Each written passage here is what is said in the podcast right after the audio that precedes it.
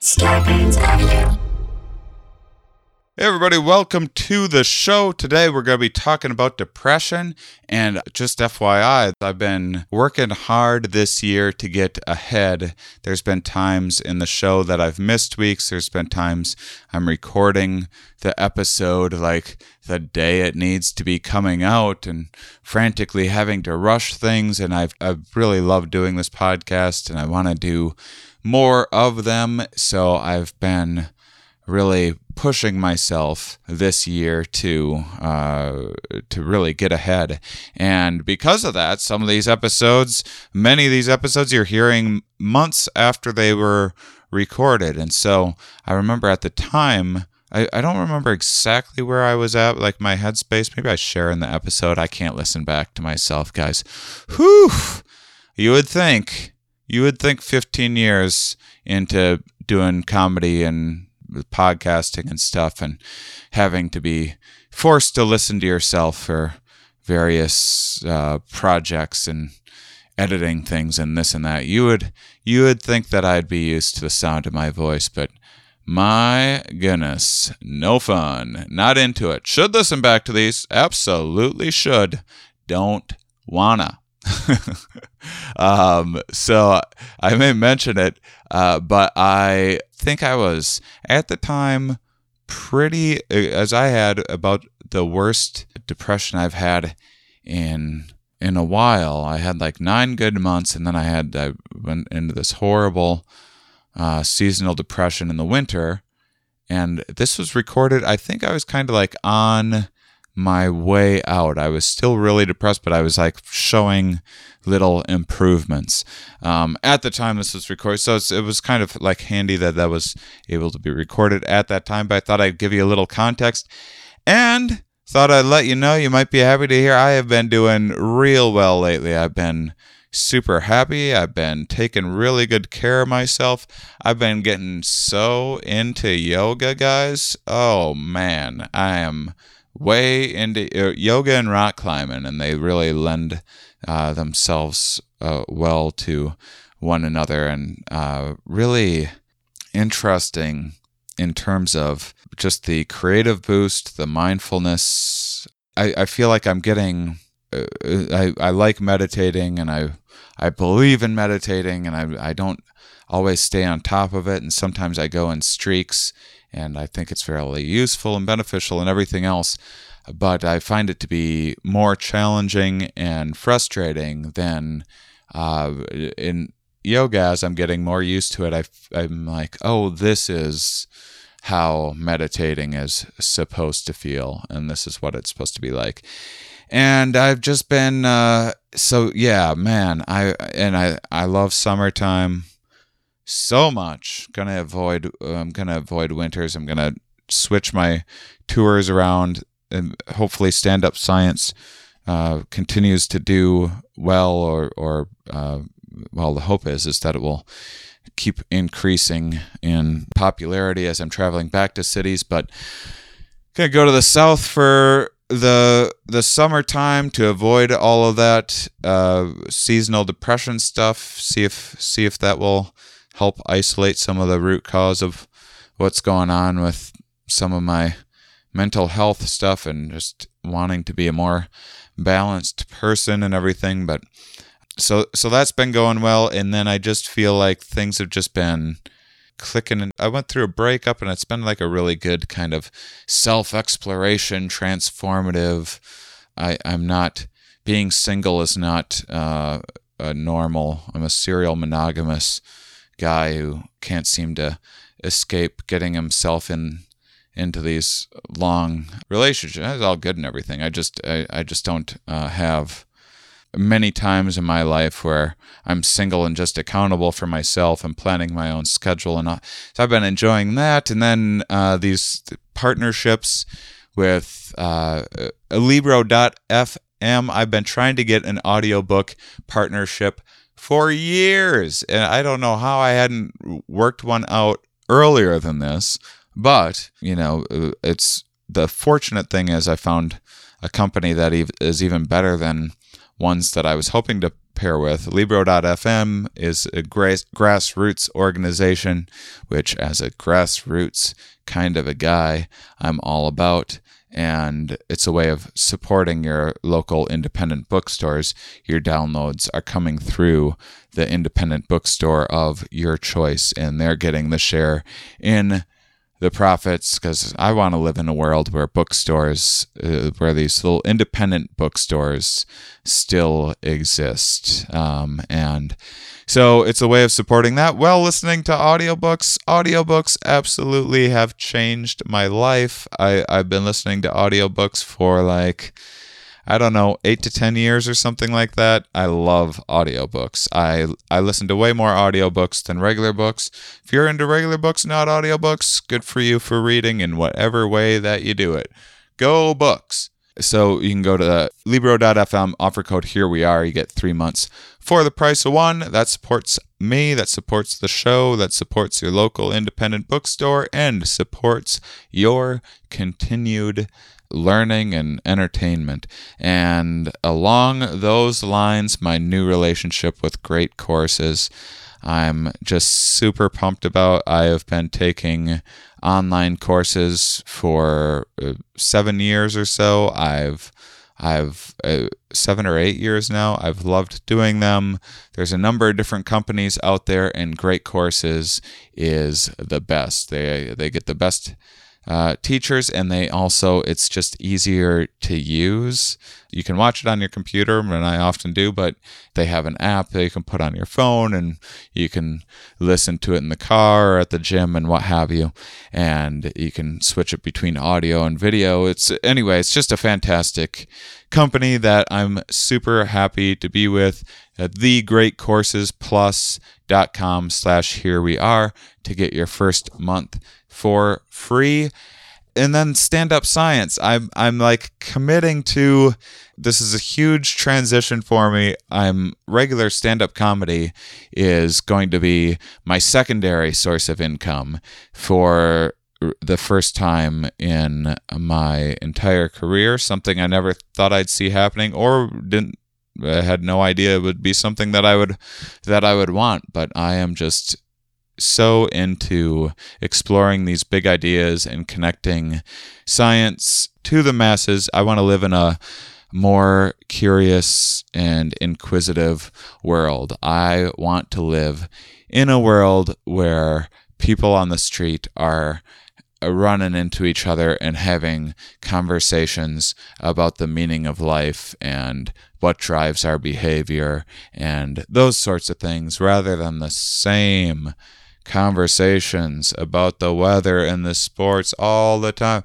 Let's have a few of those. We can still talk about the weather and the sports, guys. There's uh, that's not going away anytime soon.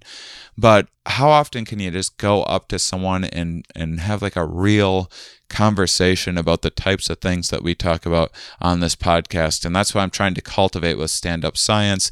And not more than just a show, I want it to be something that influences people's discussions and, and hopefully people come out, they maybe meet more people after the show and maybe make some some connections to other curious folks that's my big pipe dream, everybody. So, uh, so yeah, that's that's everything um, that I've had going on this summer, and things have been going so well that I'll be releasing a bonus fifth episode each month because I have so many in the bank now. So that's uh things are going great. I would let you know me. I would let you know if they weren't. I am quite open about that. And so thank you guys for your continued support. Hoping to keep things going and making things better and better as we go. Make sure and go to shanemauss.com and check out the stand up science uh, schedule, which right now includes Cedar Falls, Des Moines, Wichita, Norman, Oklahoma, outside of Oklahoma City, Kansas City, Missouri, Omaha, Nebraska, Lincoln, Nebraska, and then there's other regular shows coming up as well. I'm doing some stuff in London, in Cornwall, England, in Ozora Fest, like a Burning Man type thing, just outside of Budapest. It's going to be so bonkers awesome. I'm really looking forward to it. If any of you are out there, there's this breaking convention um, in in London, a psychedelic convention. I I'm really creating uh, interesting universe for uh, to live inside of for myself. So that that's been enjoyable. And this Port Eliot Fest in Cornwall, my goodness, consider going if you're going. Uh, make sure and write me and and uh, and maybe we'll we'll say hi. Um, be nice to meet some listeners over there while I'm uh, hanging uh, walking around and enjoying the festivities. Also doing the Bumbershoot Festival in Seattle. Going to be doing a stand-up science there as well as regular stand-up. And I think maybe I got to look. I know I'm doing stand-up science. I believe I'm doing regular stand-up as well. And then uh, Red Clay Comedy Festival in Atlanta coming up. Going to be doing um, the a good trip uh, and going to be doing a couple other things there, I believe, regular stand up and stuff. And then uh, putting together my fall calendar, hoping to get uh, everywhere. And then, uh, anyway, I'll, I'll let you know as, as things come in, but hoping to keep stand up science touring all around the country for uh, the foreseeable future. So that's everything that I'm working on, and I would love it if you guys got a chance to catch us stand up science or spread the word about some of the cities that I'm to be at. That that sort of thing, always super helpful. Again, check out Libro.fm, check out the Great Courses Plus slash here we are. Uh, man, I've been learning so much through the Great Courses Plus. It, this is I know this is a long intro, guys, but let me just here it is. I just finished this course. It was so good the the teacher was really great and the concept was just terrific. It was uh oh, here, here it is. No excuses um, existentialism and the meaning of life. I, i've never uh, i've never really dove into believe it or not philosophy that much. Um, but shane you are a philosopher. I know i know but i've never actually uh, really uh, really studied philosophy and it was uh, super cool all the stuff that I that I like thinking about. And hearing the history of of some of the thought it's really interesting listening to some of the, some of the old philosophers and thinking like what if they knew the things about like evolutionary psychology and biology or something that we know today? I bet uh, they they would have had some very very different things to say in many regards. Um, but uh, yeah, really fascinating stuff. There's so many options for a million different. Um, classes and categories and stuff like that and the great courses plus.com slash here we are so uh, yeah super excited about that and listen to audiobooks doing all that good stuff Enjoy today's episode. Are we? Yes. Where are we? Here. Why are we here? Not entirely clear. We are misfits thrust into existence by random chance with no hints at all as to how we're supposed to make sense of it all. It's immensely bizarre. Here we are. Hello, everybody, and welcome to the Here We Are podcast. Today I'm talking with Assistant Professor of Psychology at University of North Carolina, Greensboro, Suzanne Vrshek Schallhorn, everybody. In the house. I nailed your name, you didn't did. I? You did. Oh, Bonus I'm, points there. Whew, I feel like I'm getting. I don't want to jinx anything, but I, I, you, you, I don't think you listen to my podcast, but there's a running thing. That's okay. I typically I've been doing the podcast for four and a half years, and the thing that I'm still awful at is introing people. Most listeners don't know how bad I am at it because I have to stop and re-record, so they actually don't. They hear the the tenth try. Mm-hmm. Yeah. Well, Vrshek Schallhorn is next level, so you did. It really beautiful and, and this on the first shot, I, I nailed a complicated Well name. I'm I'm feeling so good about myself right now. As we're about to talk about anxiety and depression. Yeah. I didn't shower yet today because I just wanted to be in the spirit. I I wanted to. This is like method interviewing um, that I that I'm doing, and um and I've uh, we're in luck because I've been having. I, I usually don't have anxiety issues. Uh-huh. I've been having a relentless amount of anxiety issues for like the last three, four weeks or so. So I feel like I'm really like tapped into the spirit of this, and I'm pulling out of a major, major depression. Um, so I've so I've I had that recently. Uh, this is unusual for me. I have a lot of depression issues. I went since last um, March. I went almost an entire year without a long stint of depression. That Yeah, might not sound No, that's to- pretty. That's pretty that's- good. I was. Re- That's I pretty don't. good. I don't think that's ever happened in my life. I was real pumped about it. what do you then- attribute that to? Um. Well, I a few different things. Um. I think I just kind of usually what happens with a lot of my depression, it seems, is I'm at the end of a tour, at the end of I, I put together several like the themed shows. I, I finish a project Okay, and then I kind of don't know what what the next thing is going next? to be. There's the the letdown Yeah. after the mountaintop. Yes, and Mm, I've yeah. I've climbed so many mountains, yeah. and in in case for anyone out there that's just been kind of climbing the same mountain their whole life, and they're like, once I get to the peak, this thing's Right. gonna be amazing, Uh-huh. and you and you just have that Yeah, vision. yeah. Um, well, spoiler alert. Let me tell you what's at the summit of Mount Nowhere.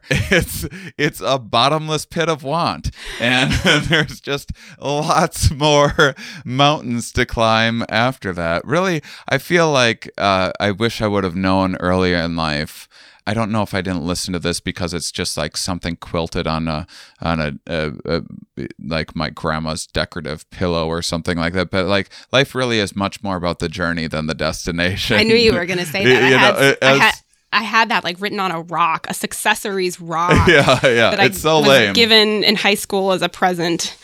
Um, yeah, success is a journey, not a destination. Something it like is that. so lame, Yeah, but it's I, really. I think there's a lot of wrong. wisdom i- wi- within it. If you if you have something that like keeps you motivated and keeps you going, and so so a lot of times I won't even necessarily have like uh, say a negative thing. How like you know, here and there, I have like a lot of financial uh, instability, which is you know a major uh, for for most people. That's a uh, Yeah. that has to be one of the leading cause stressors out there.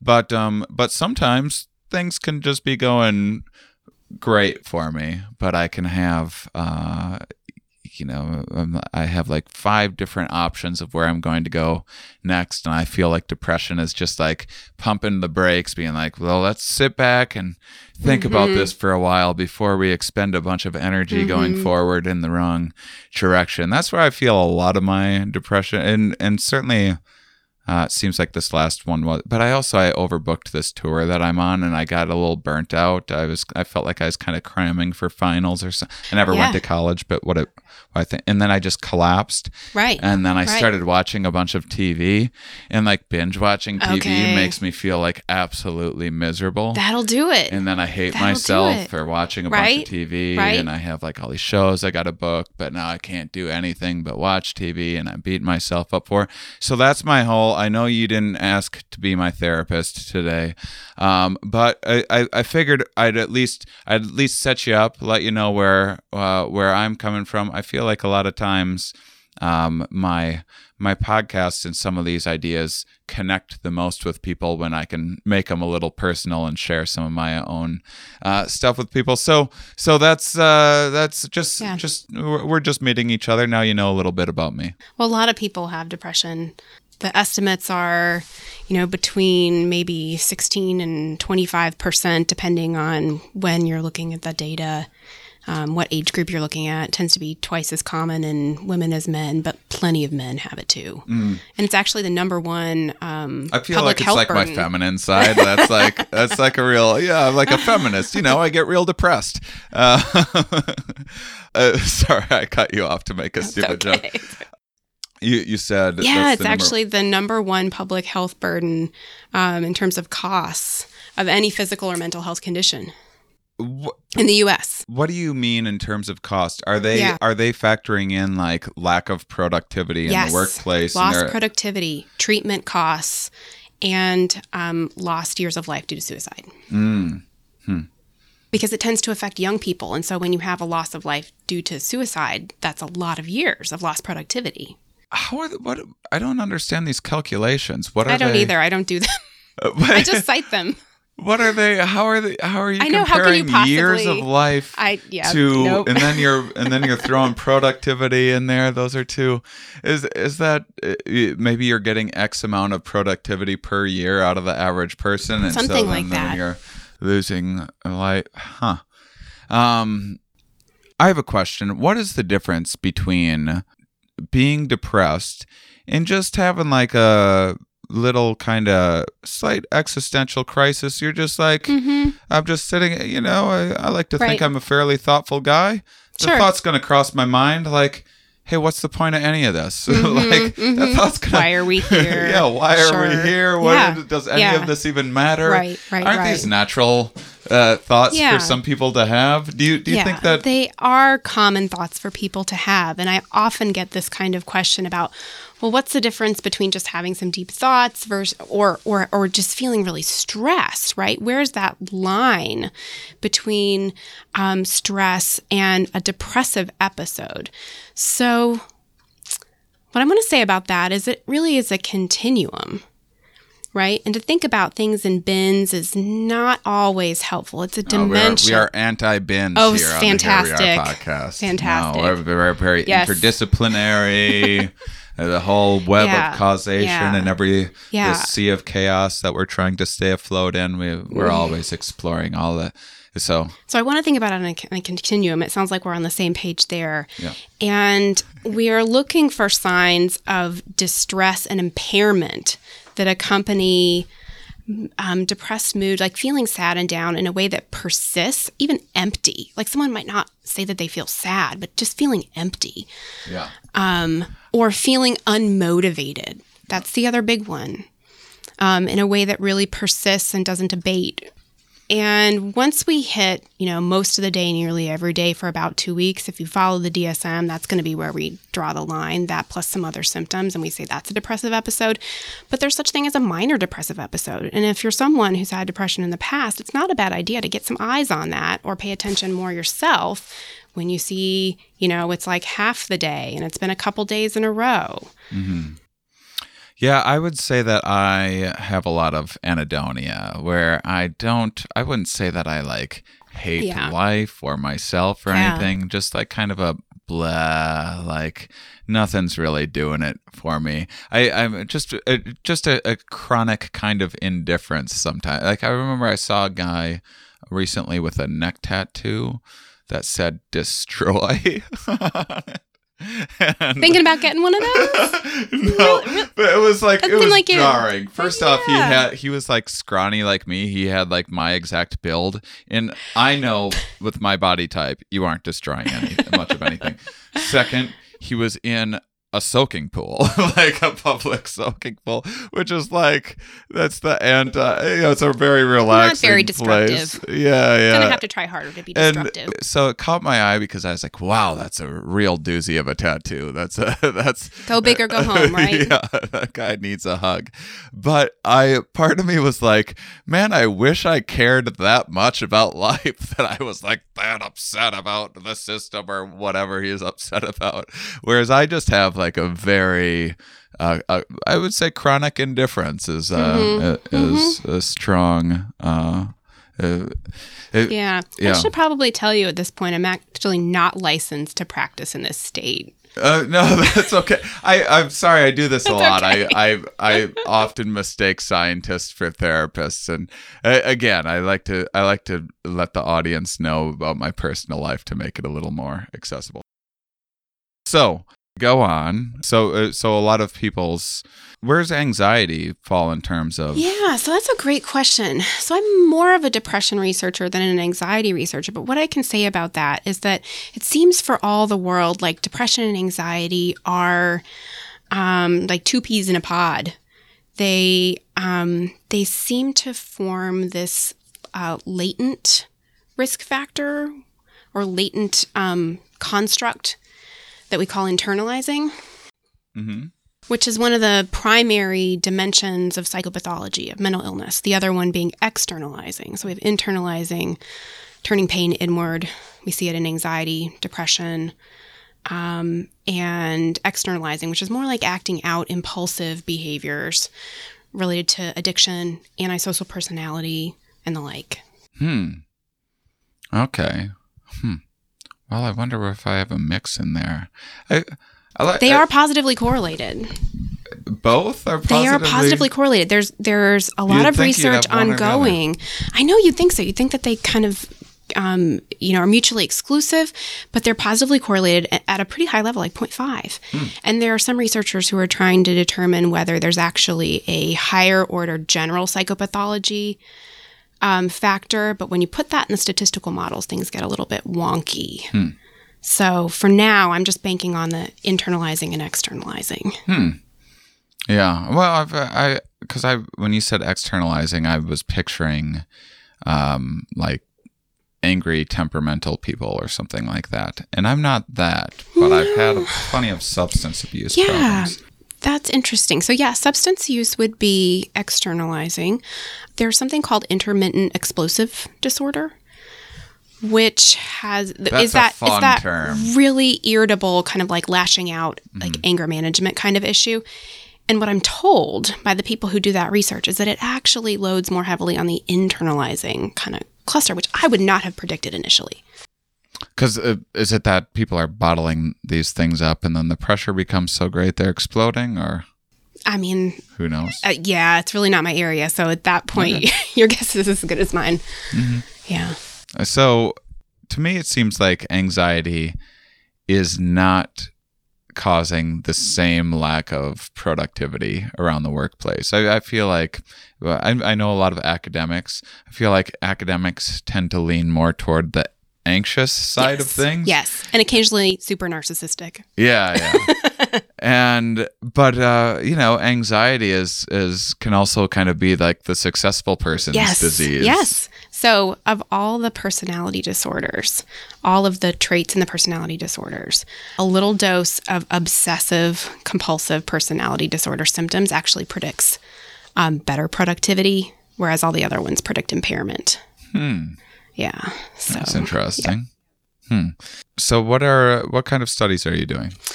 So we do a couple kinds of studies. Um, I study the pathway from stress to depression, um, and uh, one of the uniting factors in all the different kinds of work that we do, whether it's cortisol research, genetics research, lab-based stress research, naturalistic stress research, like what's happening, what kind of stressful life events are happening to people. The uniting factor is we're trying to predict or, or trying to discern what are the personal characteristics that predict a negative response to stress exposure. And I want to be clear that I'm differentiating um, stress exposure, like perceived stress, from the stress response. We want to decouple those. Okay. Yeah, so that's generally the kind of work we do. Um, one of the things we're working on right now is um, replicating our evidence for a cortisol reactivity threshold model. Yeah. Tell me more. Yeah. Do you want like the full origin story of this beast? Yeah, I do. And Yeah. When, and when also I wanted to ask quick, um, when you talk about personality differences, Sure. are you talking about like the Big Five personality survey, or uh, or what, what? So again, not my area of research, just sort of a factoid I picked up, you know, in this in this area.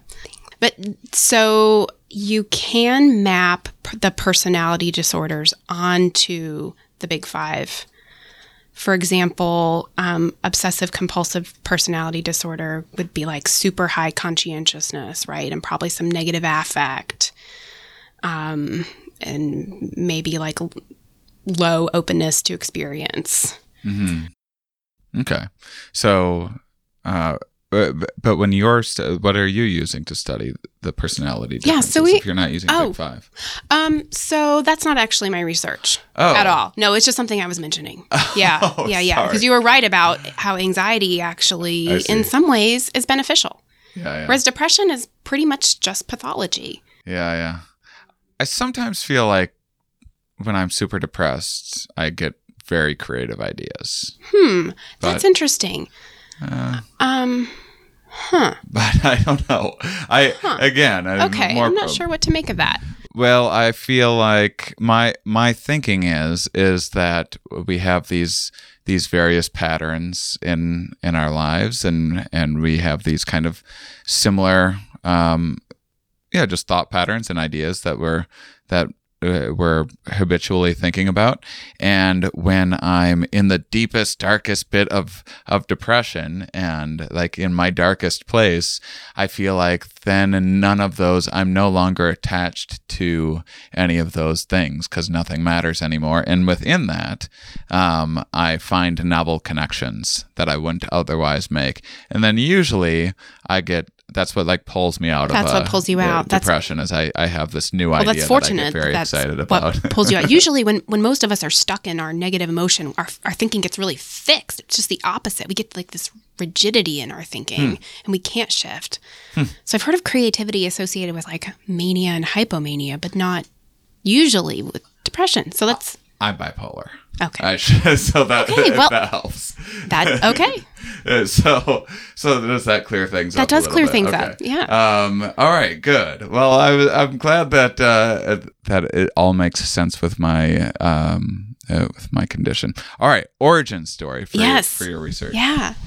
So um, I started doing cortisol reactivity research um, on my postdoc, the last year of my postdoc, to set myself up for starting a, a faculty job. You know, get things rolling, um, have something you know new to put out there quickly, and the rationale for this work is that we want to again characterize what are the personal characteristics in individuals, whether they're personality traits, whether they're um, genetic risk factors, whether they're cognitive risk factors like rumination. What are those characteristics that predict a negative response to stress? And in this case, we want to capture stress in the lab and we want to look at um, cortisol reactivity as an index of um, that stress response.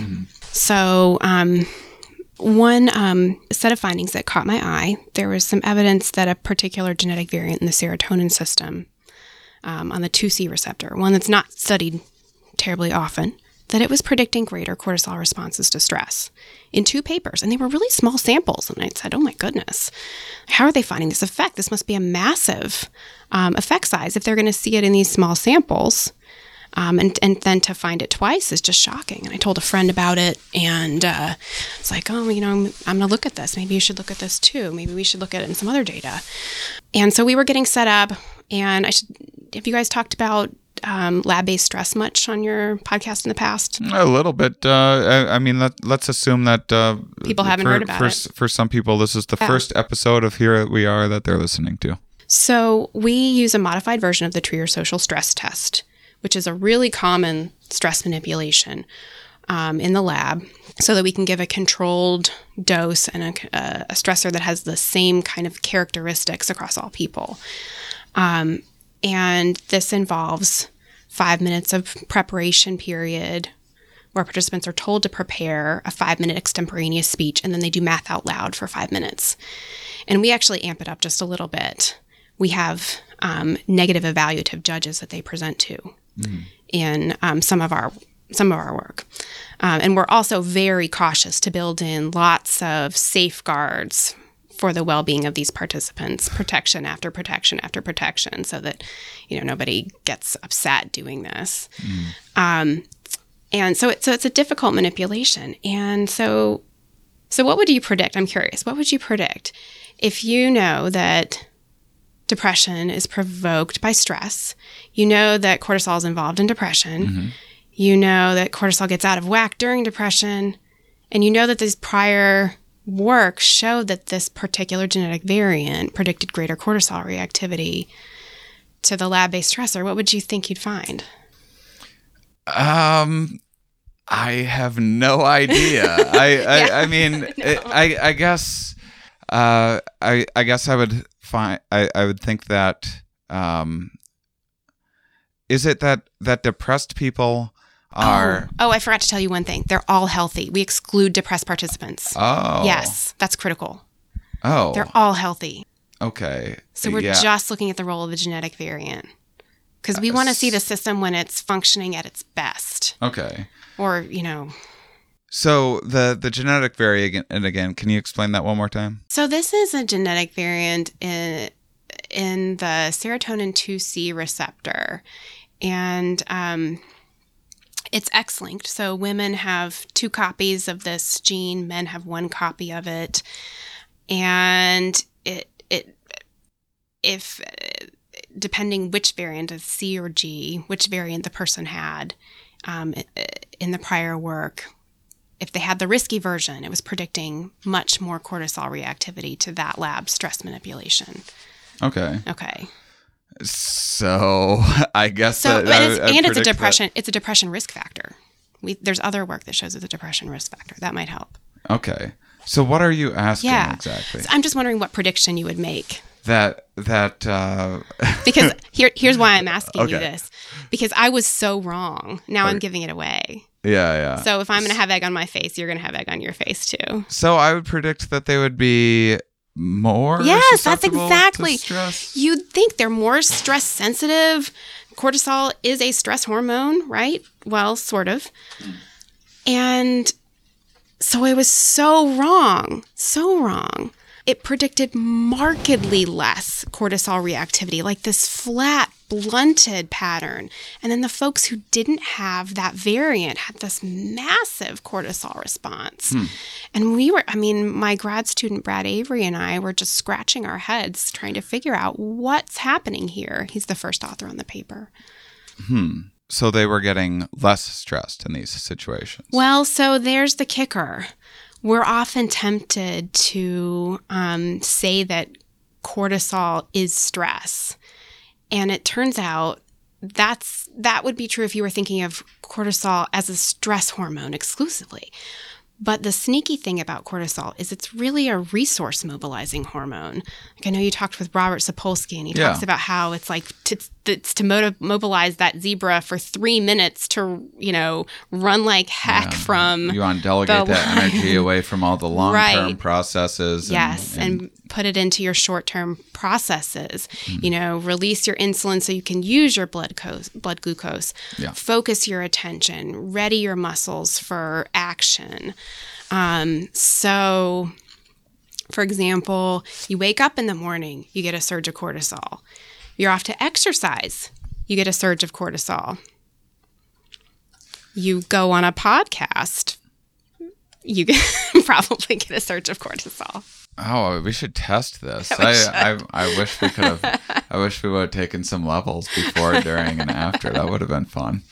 Um, yeah. By the way, in, in terms of waking up, doesn't cortisol start releasing before you wake up? It's like part of. Clearly, you have talked to people about this before. It yes, help- it does. I- It- yes, you start the day at already high levels, and then you get this 50 to 60% on average increase on top of that called the cortisol awakening response Hmm.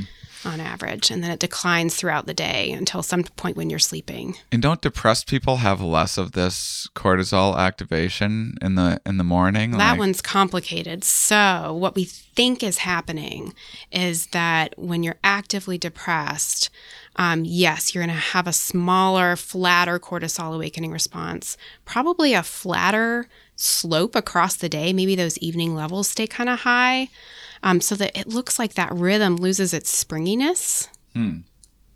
Hmm. Yeah. Um, but the timing is critical. If you catch people before they get depressed, whether it's a first onset or a recurrence, a larger cortisol awakening response prospectively predicts depression onset. Really? Mm-hmm. The opposite of what is going on when people are sick. We think. Now, I will tell you, Uh, I'm I'm just a Oh, yeah. little confused. Okay. Yeah. So so this is so the opposite's happening. So people that are if I'm understanding this right. So so people that are that are waking up with higher levels of cortisol, this is this is like a precursor to depression. And then once So- depression starts, they're waking up with lower levels of cortisol. Or am I mixing this up? Yeah. So I will say there's inconsistencies in all this work. Okay. Um, so this is how I see it. And if someone wanted to see it differently, that would probably, they could probably make a case for that. That would be fair. But I'll just tell you how I see it. Um, that we see that that prospective association as um, an, a marker of engaged struggle. That you you need this mobilizing, this resource mobilizing hormone, cortisol, because you are engaged in confronting some kind of who knows what problem in the world, inside our heads. It's hard to say what exactly it is in every case, um, but people are engaging in in struggle, and they're striving. But at some point, in people who then go on to have depression, we think that that turns into some collapse, giving up, a lack of behavioral activation, um, a disengagement, a pause to that struggle. They've decided to conserve resources instead of engaging in the struggle. Hmm. Okay. That's uh. So so you try really hard, you get stressed and you're trying really hard to That's what it seems like. fix things and then you eventually go I just can't. I give up. That's how we. Un- that's how I, I understand the data that we have available to us. Okay. I like a good give up. I I I'll, I like I'll throw in the towel when I, I just like ah, whatever. I'm throwing it in. Uh, I I don't I don't mind. At first it's relaxing, and then after a while I'm like, oh no, my life's going. I, I need to do things. I still need to be productive. Yeah, if it were just giving up and you know taking a break, that'd be one thing. But the negative thoughts that come with it are just poisonous, right? I, I was why why in the world i know this isn't necessarily eh, you're not necessarily like an evolutionary biologist or psychologist but why are, why are these things built into us in the first place? What is the point of having Right. these these negative thoughts? I mean they aren't sometimes i feel i i, I like i i want to like i I remember having thoughts of like I want to smash my head against the wall because I had some Sure. ruminating idea Right. of some stupid thing that Right. I like when I embarrassed myself in front of a girl that I liked like 15 10 years, years ago, prior right, or something like that. I'm like, Why will that well, not that's stop? not benefiting anybody. Right. I, I'm. Uh, you can see I'm sitting here. I, I never went You- through your- with your bashing my my head into a wall. Your, your head looks nice and round, just for you know to reassure listeners. Why even have the thought? Who in the world Yeah. would that be benefiting? No. That's not benefiting the individual having the thought. That's not benefiting anyone around them. No. How, Yeah. how in the No. I'm definitely in the camp that thinks depression is just pure pathology. That it's Yeah. not that it's not something that it's not that's functional. we were like not that. selected on that in like microevolution terms. Like Right. that did not There make wasn't a lot of us utility. like that did not increase fecundity. That did not increase like offspring. You know, being depressed. Um, but I so now I'm talking out of school. I'm going to talk way out of school. This is not my area. Oh, this is my favorite part of Okay. the podcast is when people talk Just out of like- school. A okay, bit. good. Uh, Yeah. Good. So what my sus- and it's not entirely out of school, but my suspicion is that it is a side effect of another trait that has other benefits that do confer positive things for for people, right? Yeah. Sure. Um, so, for example, neuroticism is a risk factor depre- for depression. You don't really want to have high neuroticism, like constant negative thinking, pro- propensity to hostility, and anxiety, and sadness, and yada yada. But in populations with higher levels of neuroticism, you see greater growth of GDP. You see more productivity. Um, and you kind of get the sense that like you can see and feel the problems around you and you don't like them because of that you know little dose of negativity um, so maybe there's a sweet spot there right yeah. I mean, and I'll, here's another kind of piece of evidence that lines up with that. In some of my gene environment interaction research um, we we find that this risk factor that puts people at risk for depression following a major interpersonal stressful life event that that actually also significantly protects them when they haven't had a major stressful life major interpersonal stressful life event um, which that that blew my mind that blew my mind that's a whole other can of worms So, depressed people are better prepared for uh, larger stressors. No, that- Uh, I wouldn't. I don't want to say depressed people. This one particular risk factor predicted more depression following a major stressful life event among people who were starting out healthy. Oh, okay. Um, but it predicted less risk of a depressive onset in the absence hmm. of a major stressful life event. Same people. Hmm. Um, in months where they had a recent major interpersonal stressful life event and in months where they didn't. Hmm. Exact same people, opposite patterns of risk for depression. If you want to go down that rabbit hole, uh, Yeah, I love rabbit holes. uh huh. Although we do have to loop back to the No, we'll cortisol. Okay, good. Yeah. Good, good. So that's differential susceptibility theory. Okay. The idea that um, at least some of our our genetic variables that are related to complex disease like depression, that they're not these genetic variables are not conferring risk purely. They're conferring sensitivity to the environment for better or for worse. Um, so, if someone with more of that genetic risk, whatever that is, experiences a negative environment, yeah, they may suffer from it more. But if they experience a positive environment, they're going to be able to take that in more and benefit from it more. I just never thought that we would see that in our um, in in that genetic work that I did, um, because we were- really weren't looking for um, the the positive outcomes, and we really weren't measuring the positive aspects of the environment. Do, do you think that uh, that sometimes higher rates of neuroticism come along with um, more self awareness as well, or are those things not? Well, they do say that anxiety is the shadow of intellect, right? yeah, I mean, it seems like people that are just super happy go lucky all the time are seemingly a little bit ob- oblivious. Right, right. Maybe that's an unfair judgment that I'm passing on them, but it it seems like it's a little bit of the case. And it, it also it, it sometimes I wonder because I've had I've had people on talking about um, different subselves that that we've evolved. So you need uh, it, you have several different goals in life. You have to uh, you have an affiliative self subself, uh, status seeking subself, uh, disease avoidance, uh, survival subself, uh, mate. Um, mate acquisition subself, a mate retention subself, a child rearing subself, and and we also we wear all of these different hats in our life too that sometimes i wonder if it's just like these different kind of sub-selves within us kind of arguing with one another and bidding for control and attacking one another. That's the way i feel sometimes because back back to it, like for example It- for me, it's just the the career and the mom sub self, and they're just constantly at war.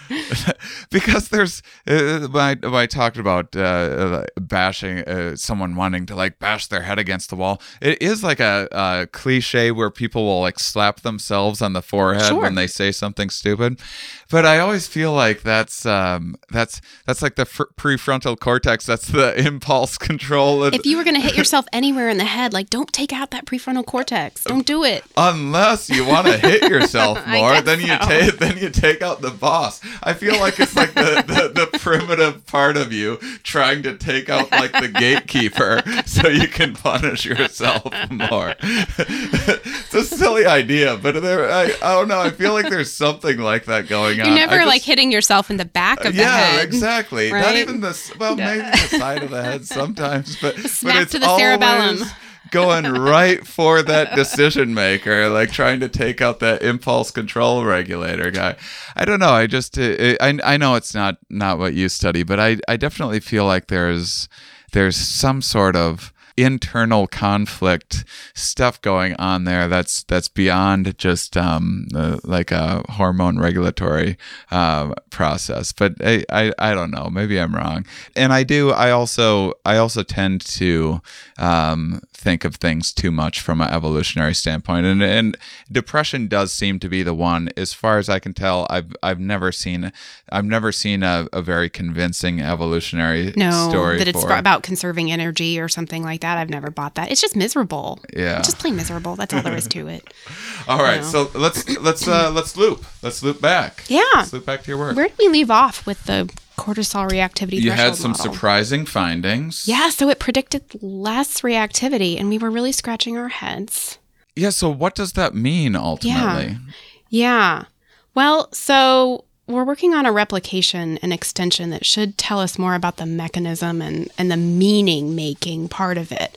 So, what I can tell you is kind of speculatory about what's going on. But the way that we resolve this, well, first of all, I reached out to those friends I had talked to the ones I had told about this this paper and said, you know, did you look at that? And it turns out that my friend had looked at this and he had found the same thing that my grad student and I saw. And he had actually told another friend, and that friend had seen the same thing as well. So now we have the initial two papers where there's a heightened response associated with this risky genotype. And we have three papers, or three three samples rather, where um, we've got this blunted response. And it was really, um, it was a golden opportunity for us to take a really close look at the methods, heterogeneity between these different studies. And what we saw was that the manipulation in the early studies was really mild. And what that pointed out to us was okay, oh my gosh, first of all, the field really takes for granted that all these stress manipulations are the same or that they're they're all tapping the same constructs. They're all manipulating the same things and they're not necessarily doing that. Um, so it was a really mild manipulation. And when we put the pieces together, what we thought was happening was that um, folks who are at risk for depression are going to detect and interpret and see threat at higher levels, um, at all levels of stress exposure. So when they hit our moderate, or when they hit that moderate, mild severity stressor that the other lab used, they see it as a significant challenge and they're like, I can do this. I can do this, right? Meanwhile, those lower risk folks don't really see it as a challenge. They're, you know, they're just like, you know, I'm not going to engage in this. This is not really anything to worry about. It's too easy. I'm just sort of narrating what I imagine might go through their heads. Um, but in the difficult condition that we use, what we think was happening is that our higher risk folks see it as overwhelming, right? They appraise that threat super high. They see it as overwhelming and they decide to conserve somehow implicitly, not necessarily overtly. They decide to conserve those resources and not to mobilize. And so you don't get that cortisol response. You know, if you're thinking about cortisol as a resource mobilizing hormone, you don't get that big cortisol response. Meanwhile, our lower risk folks finally see this as worth rising to the challenge for. Mm-hmm. And they see it as doable. And so then they mobilize their cortisol response at the more robust level of difficulty. Hmm. So depressed people are just like much easier to uh, to throw in the towel, basically. People who are at risk for depression, yes. Are- okay. Yes. And it, so there's a couple things that could be going on um, that might tell us about how stress is provoking depression, how these stress related systems are involved in the pathway to depression. So it could be that in the real world, folks who are at higher risk for depression are they're experiencing you know plenty of those minor mild stressors because those are pretty common. Um, and so they're having more times that their cortisol is elevated. Um, and it might in a causal fashion destabilize the system a little bit and make it vulnerable to those later major stressors. So that's one possibility. That's kind of an active possibility. Another possibility is that it's just a marker of risk. And it's a marker of that person who's going to hit that severe stressor and pull back instead of attacking. Hmm. Yeah, that's that's fascinating. I, huh. Uh, uh, as I'm as I'm trying to make everything pr- uh, about about me again, I'm, I'm thinking of examples for my own life. But I, I've been a I've been a hair toward the sensitive side, I'd say lately, where, I'm just hyper vigilant for anything that's wrong in any regard.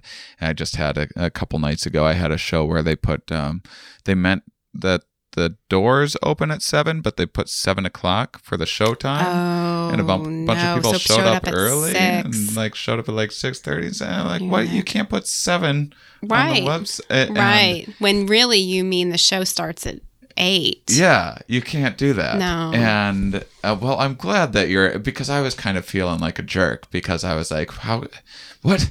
It- but but it was like oh no, that's but That's- something like that affected me. right it is douchey, and then and then like people are like mad at me about it, you know. And this reflects poorly on me. And then I go in the bathroom and they have a poster, and it's not the poster for the stand-up science show. It's a poster for with my face, Shane Mauss, and and I want them to advertise the correct show that I have. Like ah, and I'm picky, picky. and I know, and, and so, but it, but I'm Yeah. I I even noticed it as I'm reacting. I'm like, this is an inappropriate response to the actual Right, issues that are occurring. Like none of this stuff is the end of the world at all. But my my response to it was just so inappropriate. What about, yeah, well, I don't know. I mean, if it was in, if it was impairing in some way, I don't know. I'm not sure if your response was inappropriate. okay. If you say it was, maybe I'll believe you. But just It seemed know, a little a dramatic. Okay. I uh, what do you think? uh, What's going on with the? This would be a hard thing to study, but I I, I wonder what your take is on it with with all of your um, knowledge of the stress response. What about the straw that breaks the camel's back? I I'm really interested in what's going on there. Let me share a fun story with Okay. you. I went through this uh, pretty bad injury. Listeners have had to hear about it all uh, a bunch. Yeah, the, my big break, right? Yeah. Both two broken feet, Oh, hiking wow. accident. Jeez, you really did your Okay. research. Yeah, yeah. So all that happened, um, and then and I was going through. A, I I got a I got a bone infection. Needed Oh another god. uh, surgery from it, and I had to. And then they like sent me home to like care for myself, and I had to like clean out my own. I had to like clean my own bones Oh. and stuff, and like put on this wound vac. I had to put use my own IVs and antibiotics. I could like barely shower. I'm like hopping around on one foot, and I like got to make sure I'm not getting this thing wet, and it's this whole nightmare situation. And uh, you know, I'm managing and and coping with it. And then I was like, uh, on my way, I had to get to a show, and I'm like, I it just. You know, everything Yeah. was going wrong. Yeah. And and I went to uh, you see like this little loop on the back of my shoe here for Yes. helping put on the Yes, shoe. I I, go I go to like put my finger in that loop to put on my shoe it breaks. and it breaks and I just like Lost it. Oh yeah, Lost I just it. couldn't. Well, clearly, clearly, we need to alert um, Adidas and Nike that their shoe loops are causing like significant it's breaking distress. people. It is. just- It's obviously the cause of depression. But right? but this is Yeah, like uh, yeah. so so so someone you take an individual. This happens all the time to Right, people. sure. Where you t- where you take an under Yes. individual that is in a very difficult situation. That's Yeah. under stress. They're managing it. They they are uh, you know Right. they're they're Right. staying on top of their things. They're doing what they need to do. yes. Their cars broke down. Everything's falling apart. They can't keep up with the bills. Right. But they're Yes. they're managing. Right. And, And then, then the shoe the- breaks. this unexpected, Yes. tiniest, stupidest little thing happens, and it's just that it's over for what, Yeah. what? What do you think's going on there? If you had to, I, I know Yeah. I'm asking you to speculate Yeah. here. This isn't okay. for the listeners. This isn't this isn't like a study that that we're we're talking about, but but uh, do you have a guess as like hormonally yeah. Or, or anything else. What's going on with cortisol levels or anything Yeah. at that yeah. moment? So what I want to, what I really want to say about this is that Yeah. that's a, that's a major stressful life event right there, and a chronic stressor, Yeah. right? Um, and both of those predict risk for depression, right? Now, major stressful life events tend to predict an onset within, you know, three months or less of the event starting. But major stressful life events can also really change your chronic stress levels and it can stick around, right?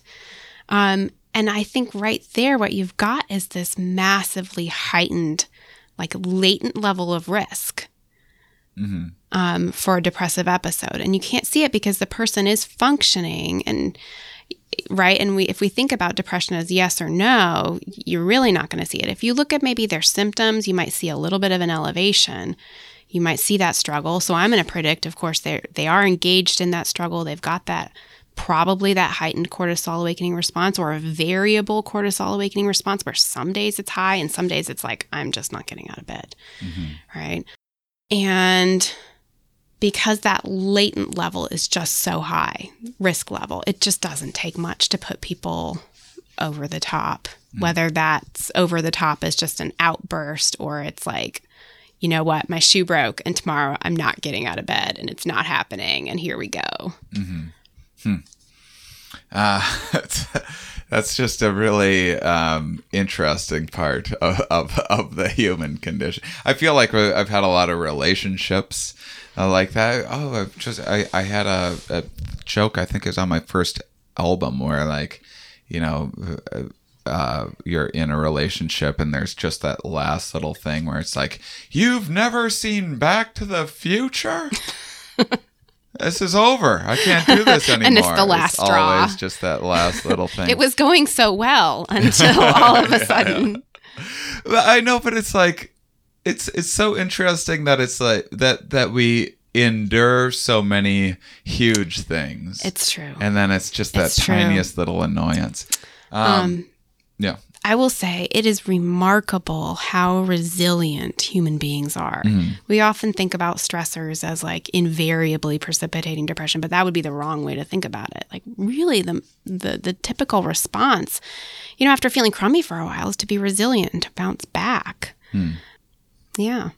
You can take a pass on this next question if you want. We're gonna we're gonna get into some taboos out there. What do you think about? What are your views on current pharmacology when it comes to antidepressants and anxiety? Oh, or- I will take that one on. I will take that on head on. so, yeah, sure, that's a fraught question. Um, but this really gets into well, what do we think is the underlying neurobiology of depression? Um, there, there's for a long time been this idea in the you know popular press and in commercials and advanced by pharmaceuticals that low depression causes or sorry i'm so sorry low um low you serotonin- should be. low serotonin causes depression obviously like i'm certainly not going to think that's causing depression independently of you know people's environment their the stressors they experience and whatnot but that wherever it comes from that they arrive at low serotonin and that's depression.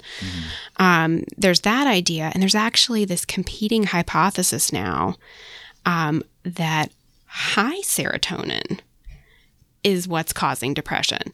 So people tend to agree that serotonin's involved. There's there's not a huge camp out there that says nope serotonin's really not involved. It's it's like folks that are saying nobody really buys this. It's purely low serotonin anymore. There's been some studies where you know you can't really sample brain levels of serotonin like as it's firing. You can't get that in awake behaving humans right? Or alive humans for that matter not safely.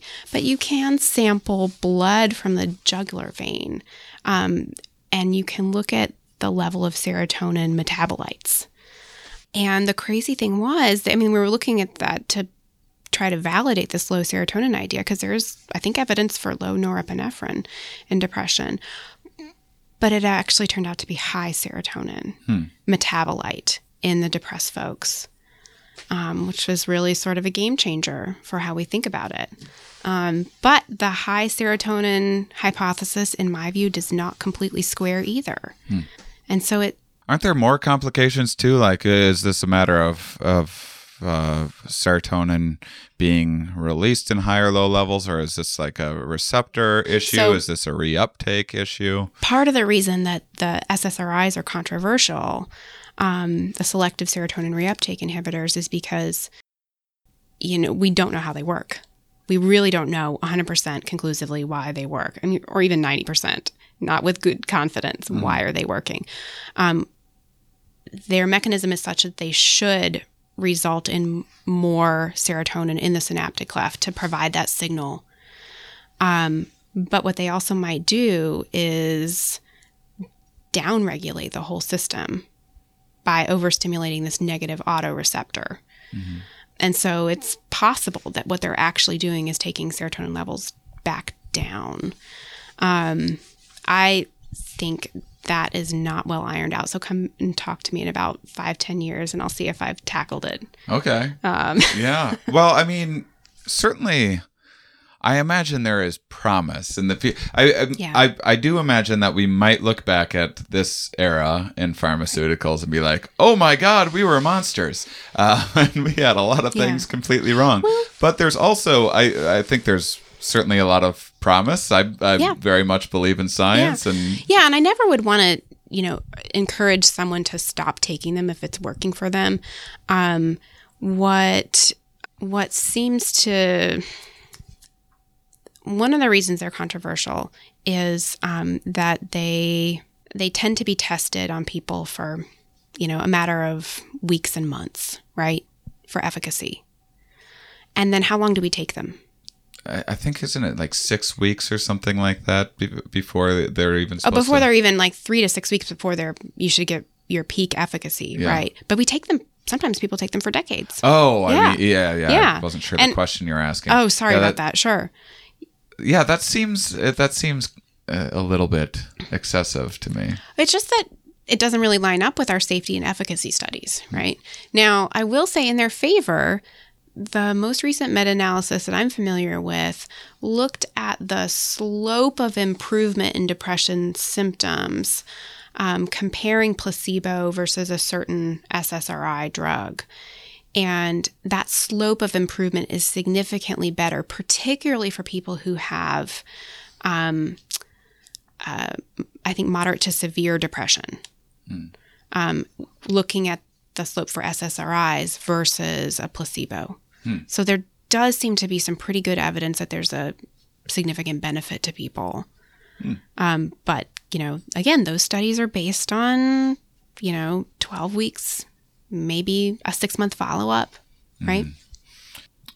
Man, I'm I'm asking you so many things that are I'm I'm asking you to talk out of school so much, but it's it's all related. Uh, just might not be exactly what you do, because you, you mentioned uh, why zebras don't get ulcers in in Sapolsky's work.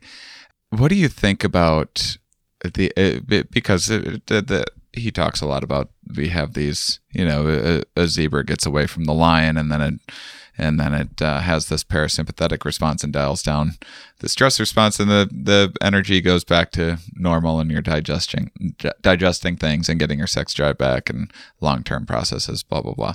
Um, and now humans have uh, we're just like not we're chronically activated because we can see so far into the future and we're thinking about our 401ks and and that sort of thing. Whereas whereas most species out there are kind of living in the moment a, a little bit more and and Uh, and don't probably don't have the capacity to be stressing out about their retirement plans.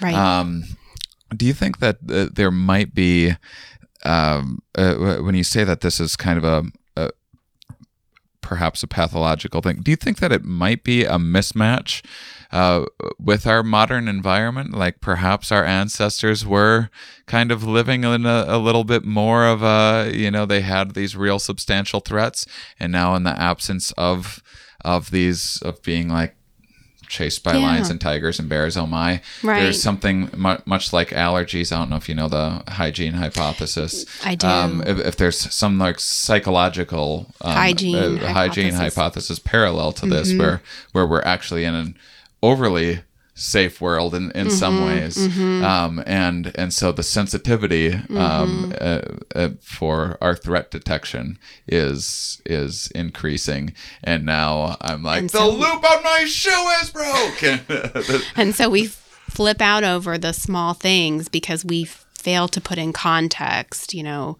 that we shouldn't sweat the small stuff. We are not exposed to the big stuff anymore. yeah because we've never been exposed to it Yeah. Yeah. Um, Yeah. That's a fascinating hypothesis. Fascinating hypothesis. I'd want to know so, as our world has changed, has the rate of depression then increased? And it seems like in the recent modern era, it has. But then people start talking about things like social networking and the, the breakdown of the family and changes in the way that people relate to each other. I mean, it doesn't seem like I, I don't know if this is studied, but are hunter gatherer tribes that are still out there are they showing any of these same rates of depression? I bet that they're not. If I had to guess, I would say that they aren't. I I would be in the the hunter gatherers have lower depression camp as well. But do we think it's because of their stress or do we think it's because like they're more physically active, Oh yeah, right? oh, so many. I know. So many confounds here. um, uh, well, okay. I, I need to uh, start wrapping up here in a moment. So, first off, for my last question for you, what is, I have my guests each week plug Yes. a nonprofit of their choice. Yes. Did you have one in mind? Yes, um I want to plug Greensboro's Backpack Beginnings. And this is a charity in Greensboro that makes food backpacks to give directly to children in need to tide them over um, the weekend where they may have food insecurity apart from like school lunch assistance programs. They also um, make comfort backpacks for kids who may have been displaced from their homes, um, have immigrated, may be entering foster care for the first time. And so those will have um, like security blanket or stuffed animal, hygiene items, um, and the like. That's fantastic. And everyone can go to the Here We Are podcast.com website and get links to that as well. And lastly, because uh, you are such a good sport, I have a I do have kind of a nasty habit of of going off on tangents of kind of related to the subject matter, but uh, but outside of what you actually study, which I'm sure is annoying to some guests, and you rolled with it very well. Uh, what uh, regarding your specific uh, research, what are you the most excited about upcoming? Oh, Uh, wow. Yeah. So it's actually two things. Can I give two answers? Of course, you Okay. can give eight if Sure. you'd like. Sure. So, part one is we are really excited to try to replicate the evidence we found for this cortisol reactivity threshold model. This idea that um, we there's a systematic individual difference in terms of where each person has um, their peak of cortisol reactivity in terms of what level of objective stress they react to, um, and we're trying to show that um, these risk factors do predict heightened appraisal at every level, but that at some point, the relationship between that appraisal and that cortisol reactivity and that behavioral activation, that it just completely flips. And instead of this heightened activation, that they we get this really like suppressed level of activation. Um, so that I'm really excited about. And the other thing is I'm really excited about this um, multi-locus genetic um, risk profile score work that we're doing. Um, and that's the work that produced the differential susceptibility um, evidence that I told you about, where this it's a serotonergic genetic risk variable, and it predicted both heightened risk to in the face of recent interpersonal major stressful life events, but also a protective effect in the absence. I'm really excited about that research um, because we know that it's not just one genetic variant that is going to put people at risk for a condition. It's many contributing small effects. And this is one way that we can capture it. And what I'm scared about is that um, the scientific community is not going to continue to pursue work that uses really high quality measures of stress to gauge stress levels and to include that in these large genetic samples. If we ignore stress, those protective effects and those risky effects may well cancel out and we may completely miss the genetic influence that's going on. And whether or not we miss it or we detect it as like a slight protective effect or a slight um, um, risk enhancing effect in the absence of considering stress, that's an empirical question. Um, but it's a gamble that I think is too big to take. The exciting thing is that um, uh, some friends of mine and I, um, Lisa Starr at Rochester University, um, it's actually her first author paper under review. She's been able to replicate this effect a third time. We had two samples in our first paper, and she's been, been able to show it a third time and to show um, that there's some specificity for major interpersonal stress. Wow. Well, thank you so much for what you do. Such important stuff. Like you said, up to 25% of people suffering from depression. Those are incredible numbers. Probably higher percentage of listeners on my podcast with depression. I talk about depression quite a bit. It's my target demographic is is depressed people. It's a lot of as a comedian, you you want to get people that have a hard uh, an even harder time leaving their house than the average uh, person. And so uh, so this is an important topic for everybody. So thank Thank you for what you do. Susan Vrshek Schallhorn. Very good. Yeah, did it again. Are well we going to high five? Woo! All right. And thank you, listeners, for being such wonderful, curious people. We'll talk with you next week.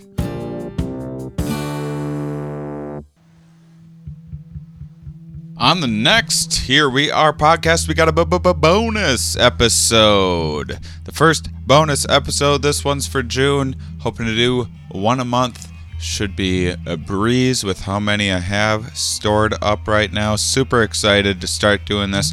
More here we are heading your way. I hope you guys are excited about that. Maybe you're like, four is it. I was maxed out at four. That's all I can do. But for the rest of you, that is hopefully exciting news. I'm excited about it.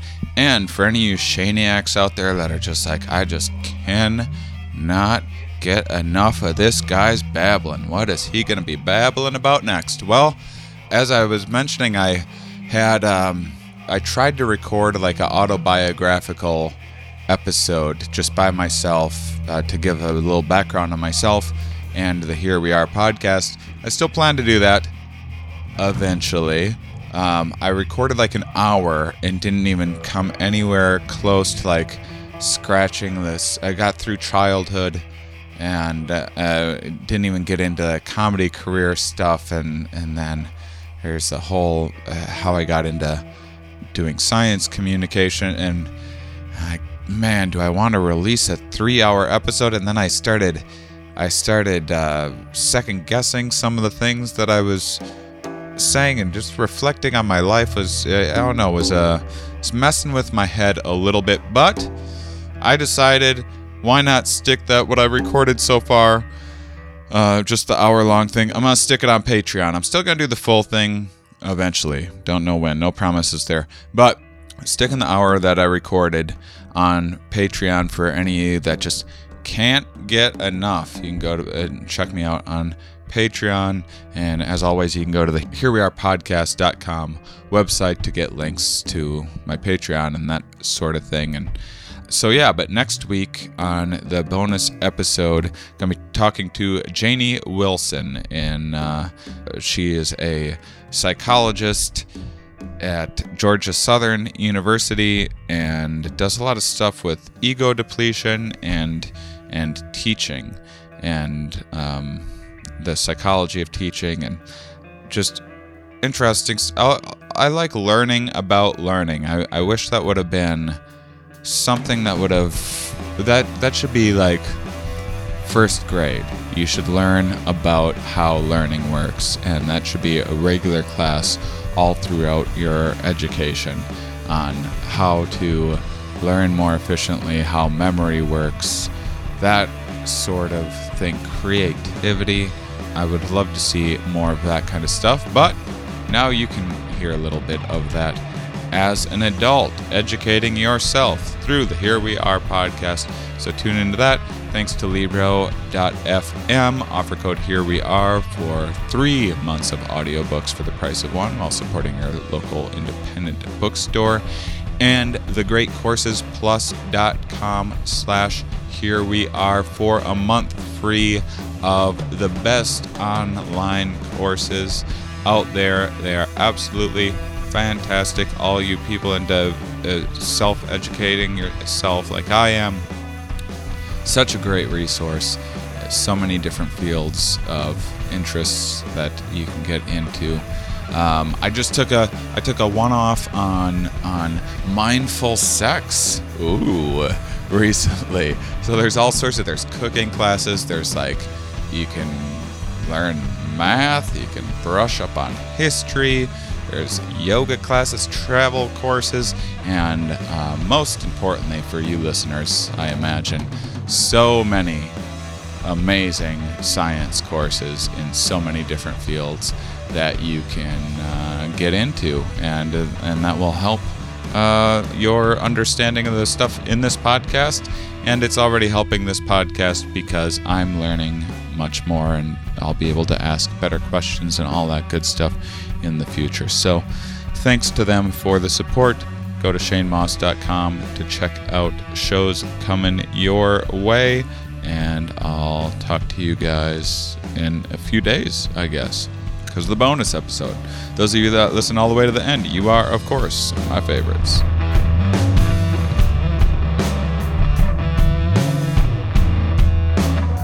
Today's outro music is brought to you by Moon Station Burning.